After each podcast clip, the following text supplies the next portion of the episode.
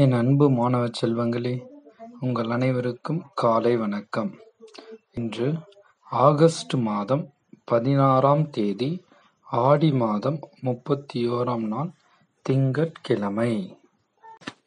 மிடுக்குடன் நடைபெற்ற வீரர்களின் அணிவகுப்பு டில்லி மற்றும் சென்னையில் நிகழ்ந்தது.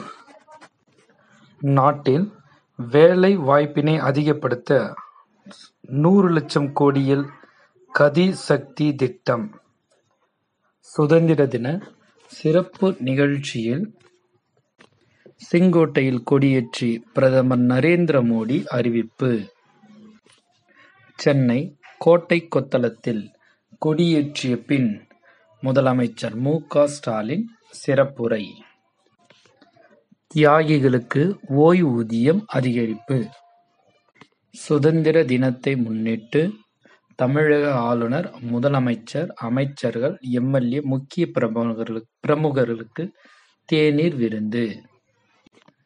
ஸ்டெர்லைட் ஆலையை நிரந்தரமாக அகற்றுக.